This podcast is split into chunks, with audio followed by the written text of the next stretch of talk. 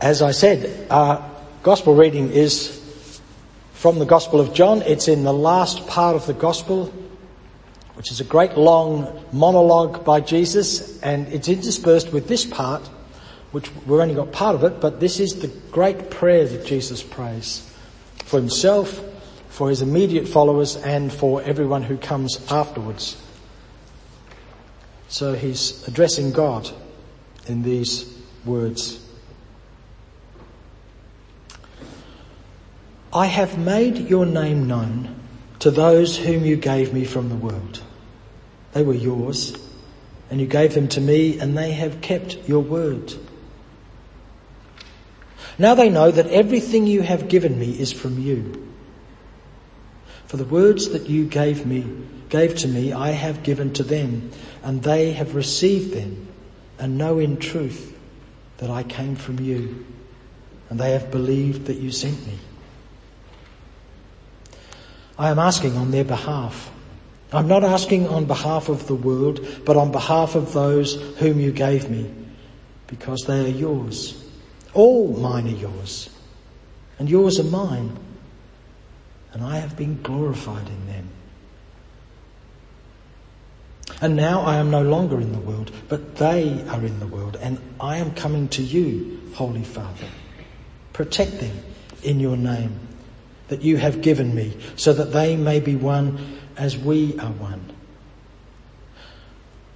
While I was with them, I protected them in your name that you have given me. I guarded them, and not one of them was lost, except the one destined to be lost so that the scriptures might be fulfilled. But now I am coming to you, and I speak these things in the world so that they may have my joy made complete in themselves. I have given them your word, and the world has hated them because they do not belong to the world, just as I do not belong to the world. I'm not asking you to take them out of the world, but I ask that you protect them from the evil one. They do not belong to the world, just as I do not belong to the world. Sanctify them in the truth. Your word is truth. As you have sent me into the world, so I have sent them into the world. And for their sakes I sanctify myself, so that they may also be sanctified in truth. I ask not only on behalf of these, but also on behalf of those who will believe in me through their word, that they may all be one. As you, Father, are in me and I am in you, may they also be in us, so that the world may believe that you have sent me. The glory that you have given me, I have given them, so that they may be one, as we are one.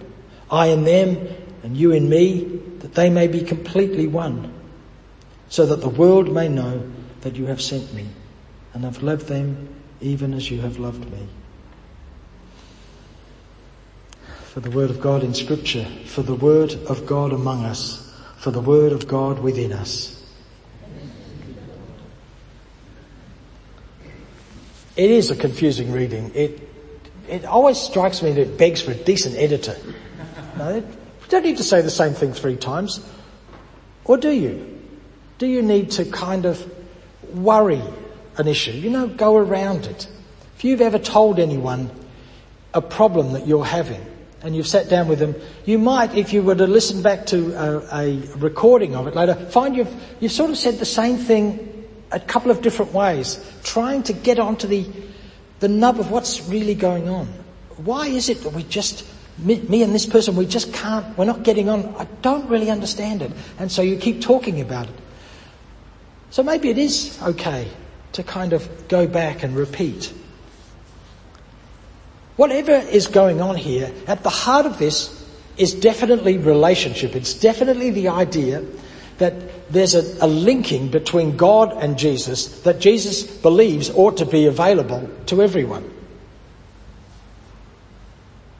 And it's to any of, anybody who's received any kind of wisdom in the world at all, we recognize that relationships are the central thing, aren't they? We want to be, to be decent human beings alive in the lives of others. We want to know that we matter in the world of, to other people. You may want to, you might be important to you to matter in the big world, to have accolades and all of those sorts of things for achievements that you've done.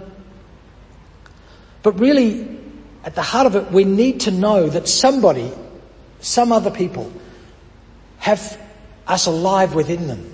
We matter, we, we're real, and we want to, them to be alive in us. They are real people, they're not just props in our ongoing drama.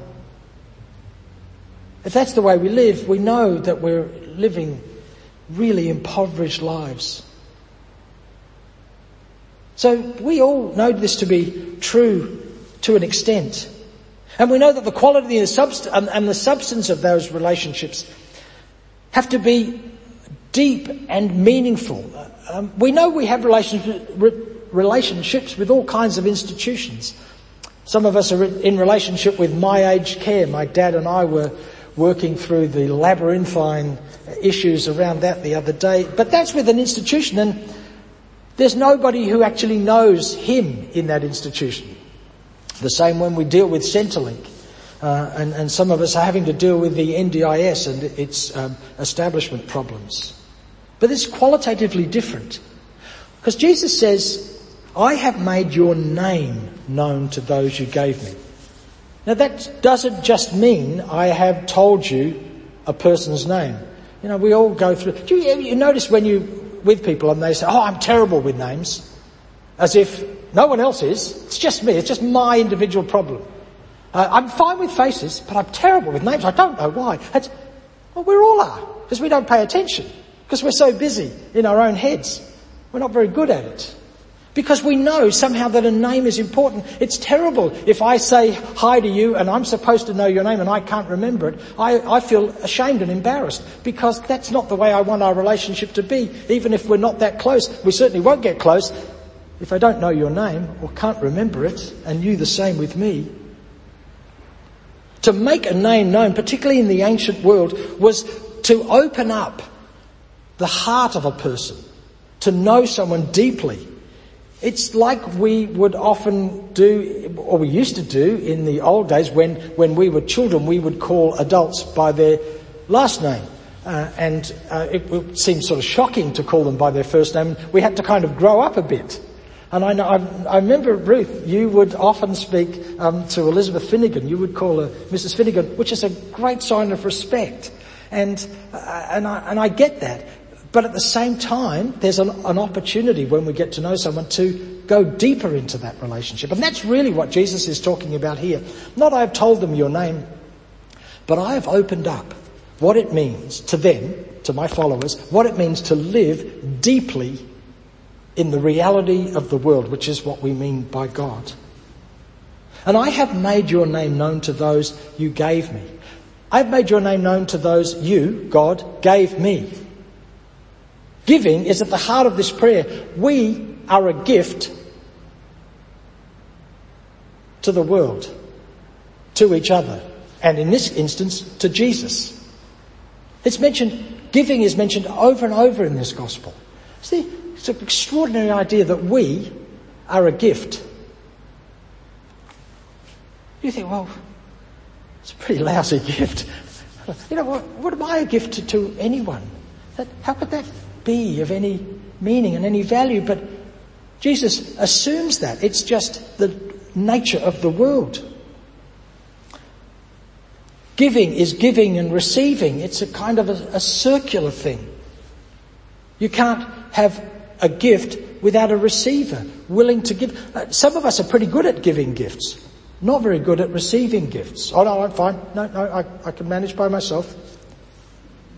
We need to learn to be as good as receivers in humility as we are givers. And according to Jesus, the act of giving and receiving is central to the entire makeup of the, of structure of the world. It's a constant giving and receiving. So what's given is important, but the act of giving seems to be central to it. It's like when you, when we've discovered what happens inside an atom. That it's a constant moving, a constant cycling, and that's what keeps the world going. It's the movement is the is essential to our physical world, to everything in the universe is constant motion. And it's this gift, it's this momentum of gift giving and gift receiving that Jesus sees as central to the world, that you are actually given and you are receiving all the time. There's a story in a, a wonderful book uh, from the 1980s, Lewis Hyde's The Gift. It's an extraordinary book that um, uh, is very helpful to people in, create, in the creative industries, but is available to everyone. And it's this story of, of a couple of cultures that he had encountered where gift giving was not about the thing. So I have to think about a gift for my friend because it's going to be his birthday. What do you give a man who has everything? You know that it's hard work, isn't it?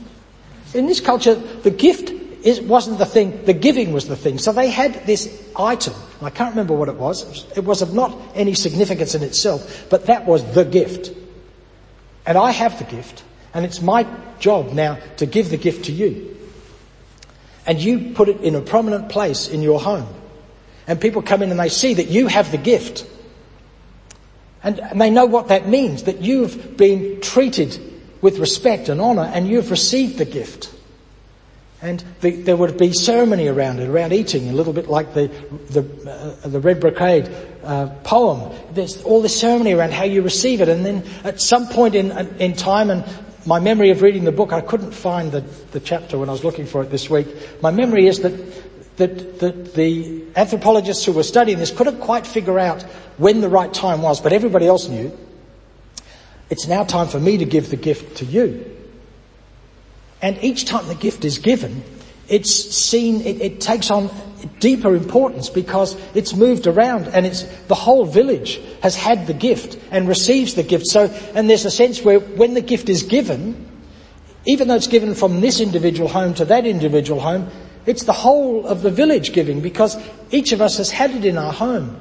And we put it up and, and, when we go into each other's homes, we see the gift and we know what it means. It's not about the thing, it's about the giving. It somehow increases in value, in, in importance and in depth in the giving. It's one of the understandings that Christians have about the Trinity, the idea that God is somehow, in some way that we can't explain, God the Father, God the Son, and God the Spirit, which appears all the way through the Bible. And out of that, Christians have uh, developed this theory that we call the Trinity. That God is somehow all one, and yet within God's self is three energies or entities. And every time you try to explain it or talk about it, the words just fall off the edge of a cliff almost immediately. So it's very hard to do. But one of the ways of talking about it is that it's that why there's an important why the, the Trinity is important is because it's a dynamic giving. It's a constant cycle and circle of giving or a spiral. Because the other thing about giving in the way that the that Lewis Hyde tells in this story is that in a circle, when you go around the circle, and you get back to where you were, you're in the same place. But in a spiral, of course, each time it feels like you might be in the same place, but you're actually expanded further out, like Robert Smithson's spiral jetty. You keep moving out all the time. That giving is this, is, is not something you do, it's the center and meaning of the universe in the way that the atom is not an, a, an, a kind of an accident within the atom. It's the nature of the atom. It can't be without that constant movement of the neutrons and the protons. Which one sort of sits in the middle? That's the nucleus, isn't it? Uh, anyway, you, you, you know what I mean. That the life of faith, the life of everything, is this dynamic sense of giving. And Jesus lived his life in this experience. He actually experienced the disciples that he had with him and, and in his prayer, the rest of us, as gifts. Sometimes, as if you've been a parent, um, you manage to, for a short period of time, imagine your children as gifts to you. You know, that doesn't last mostly through the day, especially if they're a bit naughty or a bit tired. Um, and we can imagine our friends as gifts to us. And it changes the way we think about them and the way we think about ourselves. Jesus said, all mine are yours and all yours are mine, and I have been glorified in them. All mine are yours and yours are mine, and I have been glorified in them. In, in the Gospel of John, glory means reputation. My reputation as, an, as, as a part of the godness of the world, if to use that word, my, has come about because of these. Because of you. Because of me. Us. The human beings in the world. Jesus has a good reputation because of us. We count. We are gifts to the world and to each other. That's one of the things he's saying. He says, he talks about wanting his followers to be sanctified, which is simply a word for setting aside because it's important. The temple, which the Jews of Jesus' day knew very well, had all kinds of implements and, and things within it that were set aside for, they couldn't be used for anything else other than for the special work in the temple. They might be ordinary things. There was lots of knives and stuff uh, for cutting up the, the sacrifices that were a part of that, that uh, practice. So that they looked like ordinary knives, but they weren't. They were special because, only because they were set aside. And Jesus is saying the same thing about human beings, that they be set aside as, as, as meaningful, as wonderful, as gifts. And Jesus says, the glory, the reputation, if you like, that you've given me, the regard that you have for me, I have given to them. It's this powerful idea that we are all drawn up in this, that we might be one. Just as we, Jesus says, God and I are one. It's this spiraling out. Now, I've got a slight headache having said all of that because I've no, I've no idea, I've no idea what I'm talking about. How can you? Because I'm on the, only on the very edge of this. It's like a kid who's been playing in a paddling pool all of his life, then taken to the beach. Is it a big paddling pool? Not, not really. Can any of the things you've learned in the paddling pool be helpful um, in the ocean? Maybe. But it's a, it's a whole other thing, isn't it? And you can look at it and say, well, it's water and that was water, but I really have no idea what I'm stepping into. That's what I think these texts are inviting us to. Not to try and understand them, but to step into them and say, wait a minute, this is opening out into something that if I give it my attention and let it be with me, the idea that I'm a gift, that you are gifts to me, that I'm a gift to you, and that together we are in this radical unity and a gift to God and God a gift to us. Don't try to understand it. Just be in it for a while and see how it feels. See what it does for us. See where it takes us. I think that's what we're being invited to do. I think that's all we can do. Let's, let's stop there. Thanks, Ashley.